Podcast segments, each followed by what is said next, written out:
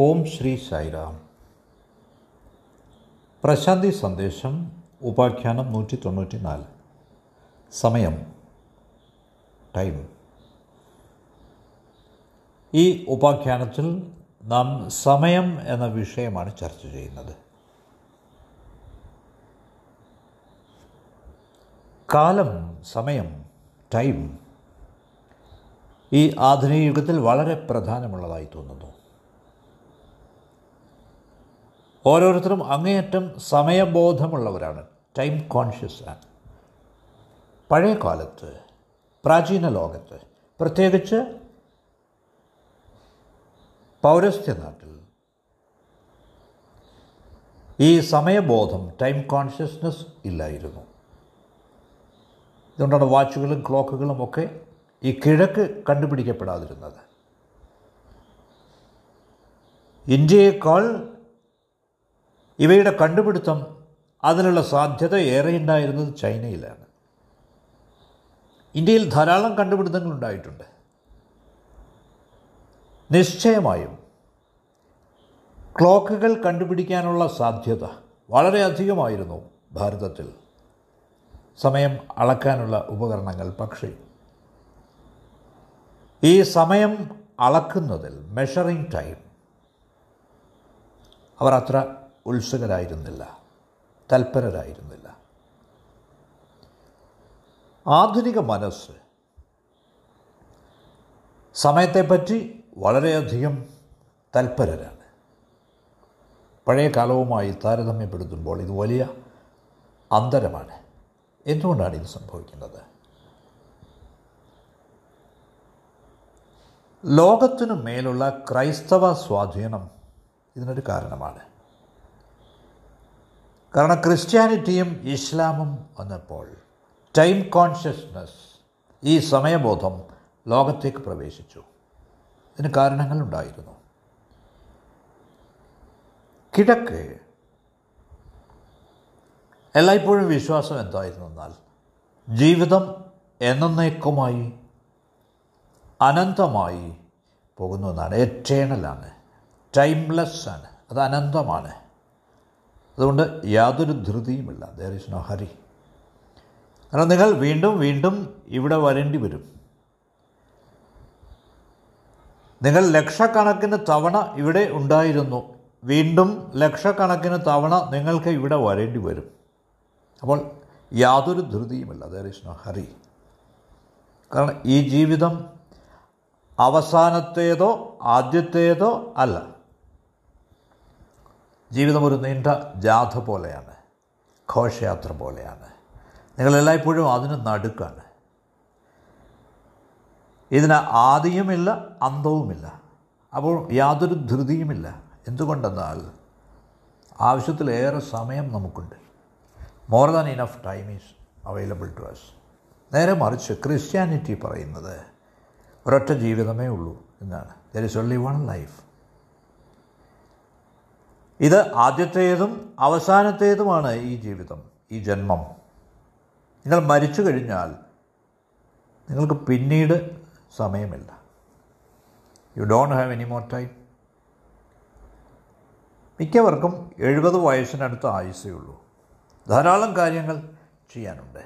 പക്ഷേ വളരെ കുറച്ച് സമയമേ ഉള്ളൂ. ഇതുകൊണ്ടാണ് പാശ്ചാത്യ നാട്ടിൽ വെസ്റ്റിൽ ഇത്രമാത്രം വർ ഇത്രമാത്രം ഹരിയുള്ളത് ധൃതിയുള്ളത്. എല്ലാവരും ഓടുകയാണ്. എന്തുകൊണ്ടെന്നാൽ ജീവിതം വളരെ വേഗം മുന്നോട്ട് പോയിക്കൊണ്ടിരിക്കുകയാണ്. ഓരോ നിമിഷവും നിങ്ങളുടെ ആയുസ് കുറഞ്ഞു കുറഞ്ഞു വരികയാണ്. സമയം കടന്നു പോവുകയാണ്. Time is passing you are dying നിങ്ങൾ മരിച്ചുകൊണ്ടിരിക്കുകയാണ്. എന്നാലും ധാരാളം കാര്യങ്ങൾ ധാരാളം ആഗ്രഹങ്ങൾ നിറവേറ്റാനായി ബാക്കി കിടക്കുന്നു. അവ നിറവേറ്റാനായി നിങ്ങൾക്ക് സമയമില്ല. അതുകൊണ്ട് ആൻസൈറ്റി ഈസ് ക്രിയേറ്റഡ് ആധി സൃഷ്ടിക്കപ്പെടുന്നു. കിഴക്ക് ഇൻ ദ ഈസ്റ്റ് തികച്ചും വ്യത്യസ്തമാണ്. ഒരു ടിബറ്റൻ ശാസ്ത്ര ഗ്രന്ഥത്തിൽ പറയുന്നത് നിങ്ങൾ ധൃതി വയ്ക്കണമെങ്കിൽ പോലും ഡു ഇറ്റ് സ്ലോലി സാവധാനം ചെയ്യണം. ഞാൻ ആവർത്തിക്കട്ടെ. Even if you have to hurry, do it slowly അതേപോലെ പറയുന്നത് നിങ്ങൾ ഓടുകയാണെങ്കിൽ ഇഫ് യു റൺ നിങ്ങൾ ഒരിക്കലും എത്താൻ പോകുന്നില്ല. യു വിൽ നെവർ റീച്ച് നിങ്ങൾ ഇരിക്കുകയാണെങ്കിൽ ഇഫ് യു സിറ്റ് നിങ്ങൾക്ക് എത്തിച്ചേരാം. യു ക്യാൻ റീച്ച് പക്ഷെ നിങ്ങൾ ഓടുകയാണെങ്കിൽ അനന്തമായ ഈ ജന്മങ്ങളുടെ ഈ പ്രൊസഷൻ ഈ ജാഥ നിങ്ങൾക്ക് നഷ്ടമാവും. ധാരാളം ജന്മങ്ങൾ ഉള്ളപ്പോൾ ബാക്കിയുള്ളപ്പോൾ ദശലക്ഷക്കണക്കിന് ജന്മങ്ങൾ ബാക്കിയുള്ളപ്പോൾ ക്ഷമ സാധ്യമാണ്. പേഷ്യൻസ് ഈസ് പോസിബിൾ അപ്പോൾ പടിഞ്ഞാറ് വിശ്വാസം എന്തെന്നാൽ ഒരൊറ്റ ജന്മമേ ഉള്ളൂ ഒരൊറ്റ ജീവിതമേ ഉള്ളൂ. ഏത് നിമിഷവും ഈ ജീവിതം മരണമായി മാറാം. അപ്പോൾ ഒരു കാര്യവും നിറവേറപ്പെടില്ല. നത്തിങ് വിൽ ബി ഫുൾഫിൽഡ് ഒരാഗ്രഹവും പൂർത്തീകരിക്കുകയില്ല. സഫലമാവില്ല. അവൾ ഓരോന്നും ഇൻകംപ്ലീറ്റായി അപൂർണമായി അവശേഷിക്കും. അതുകൊണ്ട് നിങ്ങൾക്ക് എങ്ങനെ ക്ഷമിച്ചിരിക്കാനാവും? How can you be patient നിങ്ങൾക്ക് എങ്ങനെ കാത്തിരിക്കാനാവും? ഹൗ ക്യാൻ യു വെയിറ്റ് അവൾ ഈ വെയിറ്റിംഗ് കാത്തിരിപ്പ് അസാധ്യമായി തീരുന്നു ഇതേപോലെ ഒരൊറ്റ ജന്മം എന്ന ഒരൊറ്റ ജീവിതം എന്ന ഈ ആശയം കൊണ്ട്. അതുപോലെ സമയം രേഖീയമാണെന്ന് ലീനിയറാണ് എന്ന ഐഡിയ കൊണ്ട് ക്രിസ്ത്യാനിറ്റി നമ്മുടെ മനസ്സിൽ ആകാംക്ഷ സൃഷ്ടിച്ചിരിക്കുന്നു. Just create an in our mind ഇപ്പോൾ ഈ ക്രിസ്തു മതം ആഗോള സ്വാധീനം ക്രിസ്ത്യാനിറ്റി പറയുന്നത് സമയം ചാക്രികമായി അല്ല നീങ്ങുന്നതെന്നാണ്. Time is not moving in a circle അതൊരു സ്ട്രെയിറ്റ് ലൈനിലാണ് നീങ്ങുന്നത് എന്നാണ്. രേഖീയമായാണ് നീങ്ങുന്നത് എന്നാണ്. അപ്പോൾ ഒന്നും തന്നെ ആവർത്തിക്കുന്നില്ല എന്നർത്ഥം. അപ്പോൾ ഓരോന്നും വേറിട്ടതാണ് യുണീക്കാണ് എന്തുകൊണ്ടെന്നാൽ ഓരോ സംഭവവും ഒരിക്കൽ മാത്രം സംഭവിക്കുന്നതാണ് എന്നാണ്.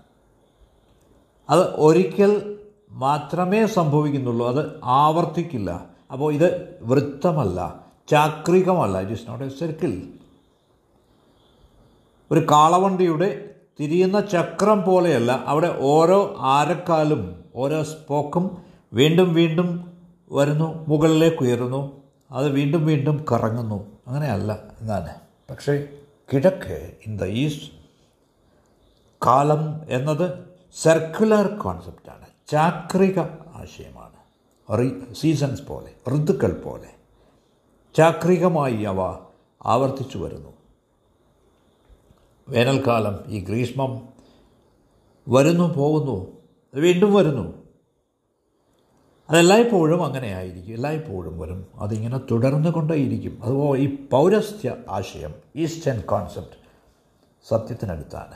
ഈ പാശ്ചാത്യ സങ്കല്പത്തേക്കാൾ എന്തുകൊണ്ടെന്നാൽ ഓരോ ചലനവും ചാക്രികമായാണ് സംഭവിക്കുന്നത്. ഉദാഹരണമായി ഭൂമി ഒരു വൃത്തത്തിലാണ് നീങ്ങുന്നത്. സൂര്യൻ ചലിക്കുന്നത് സർക്കിളിലാണ് ചാക്രികമാണ്. നക്ഷത്രങ്ങൾ ചാക്രികമായാണ് നീങ്ങിക്കൊണ്ടിരിക്കുന്നത്. ജീവിതം ചാക്രികമായാണ് സഞ്ചരിക്കുന്നത് നീങ്ങുന്നത്. ഓരോ നിമിഷവും ചാക്രികമാണ് സർക്കുലറാണ്. അതുകൊണ്ട് സമയവും ഇതിൽ നിന്ന് ഇതിനൊരു അപവാദമാവാൻ സാധ്യമല്ല. സമയം നീങ്ങുന്നുണ്ടെങ്കിൽ തന്നെ അത് നിശ്ചയമായും ചാക്രികമായിട്ടായിരിക്കും നീങ്ങുന്നത്. It moves in a circle അപ്പോൾ ഈ സമയത്തിന്റെ ഈ രേഖീയ സങ്കല്പം ലീനിയർ കോൺസെപ്റ്റ് ഓഫ് ടൈം തികഞ്ഞ വിഡിതമാണ്. ഇസ് അബ്സല്യൂട്ട്ലി റോങ് അതുകൊണ്ടാണ് കിഴക്ക് ഈസ്റ്റിൽ നാം ഒരിക്കലും ചരിത്രത്തിൽ തൽപരരല്ലാത്തത്. നെവർ ഇൻട്രസ്റ്റഡ് ഇൻ ഹിസ്റ്ററി നാം എല്ലായ്പ്പോഴും മിത്തിലാണ് തൽപരർ. പുരാവൃത്തത്തിലാണ് ചരിത്രത്തിലല്ല. പാശ്ചാത്യരാണ് ഈ ലോകത്തിന് ചരിത്രം സംഭാവന ചെയ്തത്. The introduce history in to the world അതുകൊണ്ടാണ് ജീസസ് ചരിത്രത്തിന്റെ കേന്ദ്ര ബിന്ദുവായത് കലണ്ടറിന്റെ ആരംഭം അവിടുന്നാണ്. നാം സമയം കണക്കാക്കുന്നത് തന്നെ ക്രിസ്തുവിന് മുമ്പ് എന്നും ക്രിസ്തുവിന് ശേഷം എന്നുമാണ്. കാരണം ഹിസ്റ്ററിയുടെ ചരിത്രത്തിന്റെ കേന്ദ്രം ക്രൈസ്റ്റാണ്. ക്രിസ്തുവാണ്. അവിടുന്ന് ആദ്യത്തെ ചരിത്ര പുരുഷനായിരുന്നു he became the first historic person Buddha historic person അല്ല. കൃഷ്ണൻ ചരിത്ര പുരുഷനേ അല്ല. കൃഷ്ണൻ ജനിച്ചിട്ടുണ്ടോ ഇല്ലയോ എന്ന് തന്നെ നിങ്ങൾക്ക് നിശ്ചയമില്ല. അതെല്ലാം കേവലം കഥയാണ് ചരിത്രത്തിന്റെ ഭാഗമാണ്. പക്ഷേ കിഴക്കിന് ഇതൊന്നും ഒരു പ്രശ്നമേ അല്ല. അവർ പറയുന്നത് "ഓ, എല്ലാ കാര്യവും വെറും കഥയാണ്. അത് പലവട്ടം പറഞ്ഞു കഴിഞ്ഞു. അത് വീണ്ടും വീണ്ടും പറയപ്പെടും. അപ്പോൾ ഇവിടെ വസ്തുതകളെപ്പറ്റി ഉത്കണ്ഠപ്പെടേണ്ട കാര്യമില്ല. ഫാക്ട്സിനെ പറ്റി. കാരണം ഈ ഫാക്ട്സ് വസ്തുതകൾ എന്ന് പറയുന്നത് റെപ്പറ്റേറ്റീവാണ് വീണ്ടും വീണ്ടും ആവർത്തിച്ചു വരുന്നവയാണ്. അതിന് പകരം better to be concerned with the theme പ്രമേയമാണ് കാര്യം. ഞാൻ ആവർത്തിക്കട്ടെ. പ്രമേയത്തെ പറ്റിയാണ് നാം ചിന്തിക്കേണ്ടത്. അല്ലാതെ വസ്തുതകളെ പറ്റിയല്ല പക്ഷേ ചില കാര്യങ്ങൾ നിങ്ങൾക്ക് മനസ്സിലാക്കാൻ ബുദ്ധിമുട്ടായിരിക്കും. ഉദാഹരണം രാമന് മുമ്പേ ഇന്ത്യയിലെ അവതാരങ്ങളിൽ ഒരാളായ ശ്രീരാമന് മുമ്പേ വാൽമീകി അദ്ദേഹത്തിന്റെ ചരിത്രം എഴുതിയിരിച്ചു രാമൻ ജനിക്കുന്നതിന് മുമ്പേ വാൽമീകി രാമന്റെ ചരിത്രം രേഖപ്പെടുത്തി. ഇത് അസാധ്യമാണ്.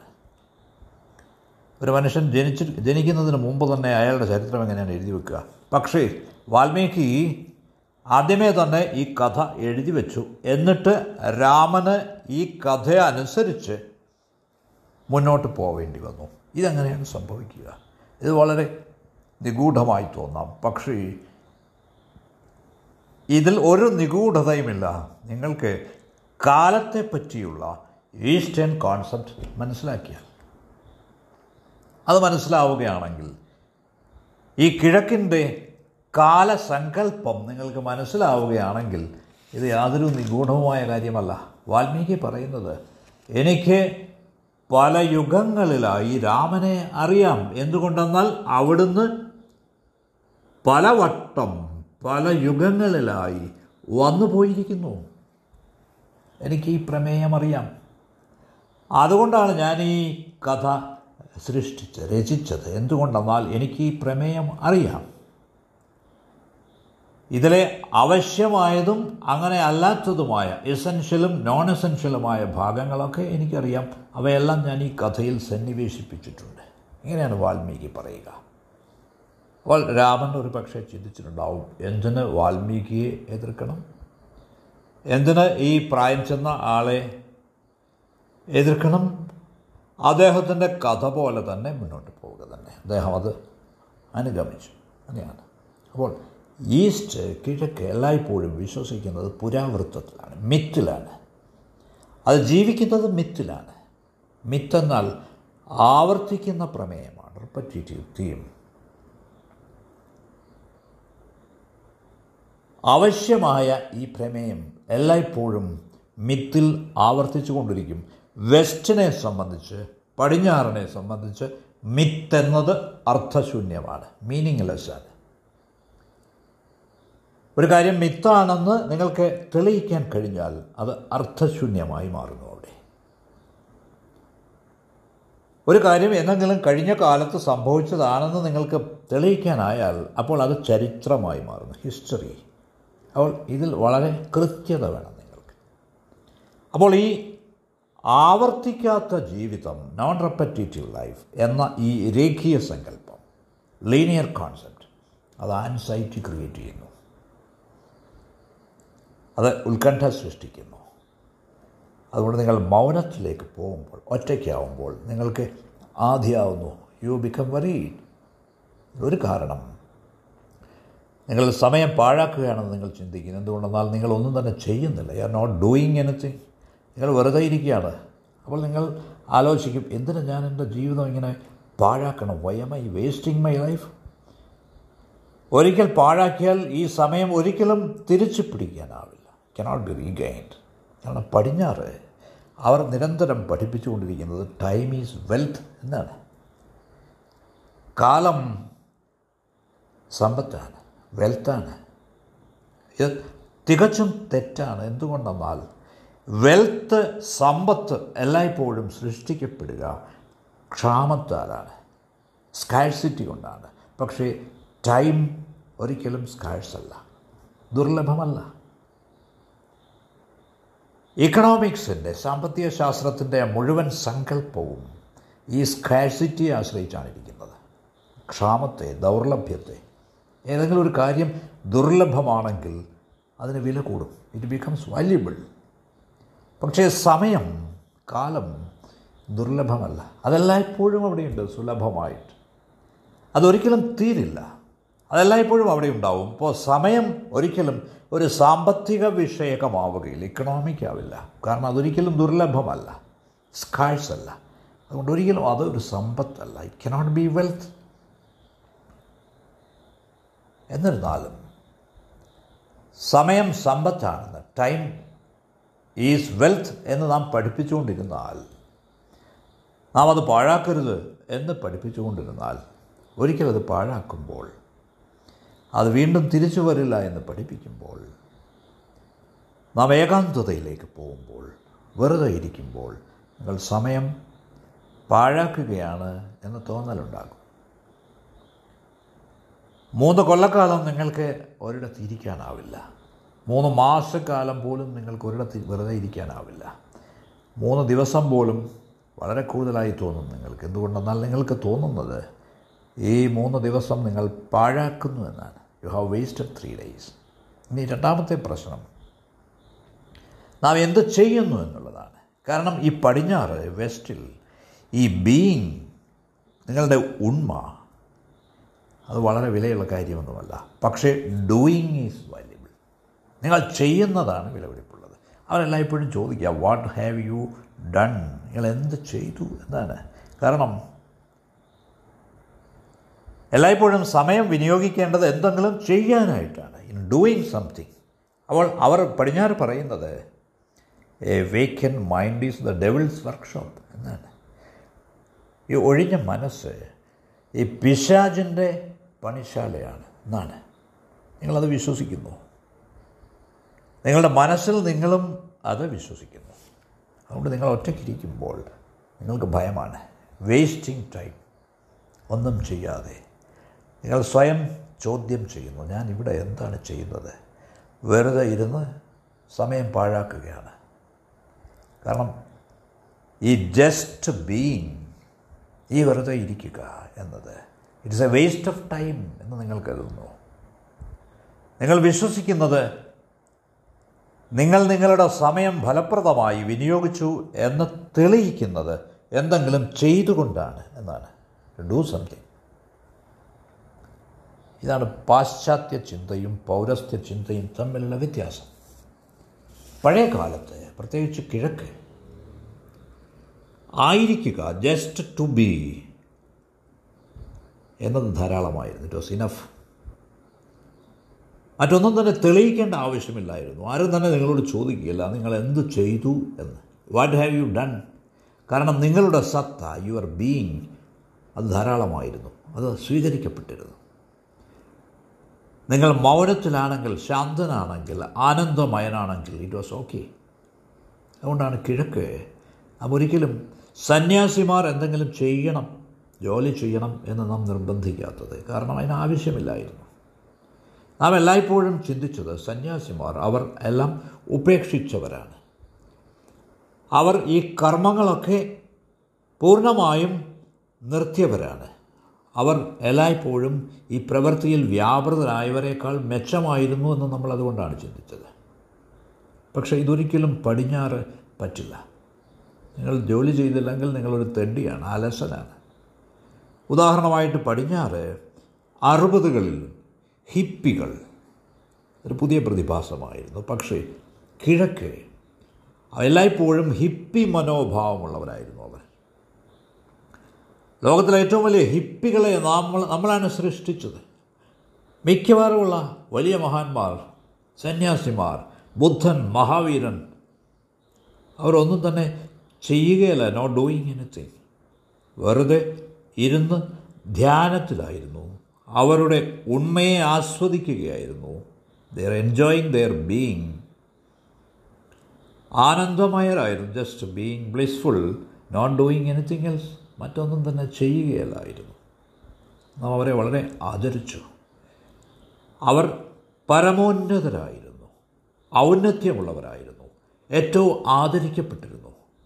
ബുദ്ധൻ തെണ്ടി നടക്കുകയായിരുന്നു. പക്ഷേ രാജാക്കന്മാർ പോലും അവിടുത്തെ പാദത്തിൽ വണങ്ങാൻ വേണ്ടി കാത്തുനിന്നു.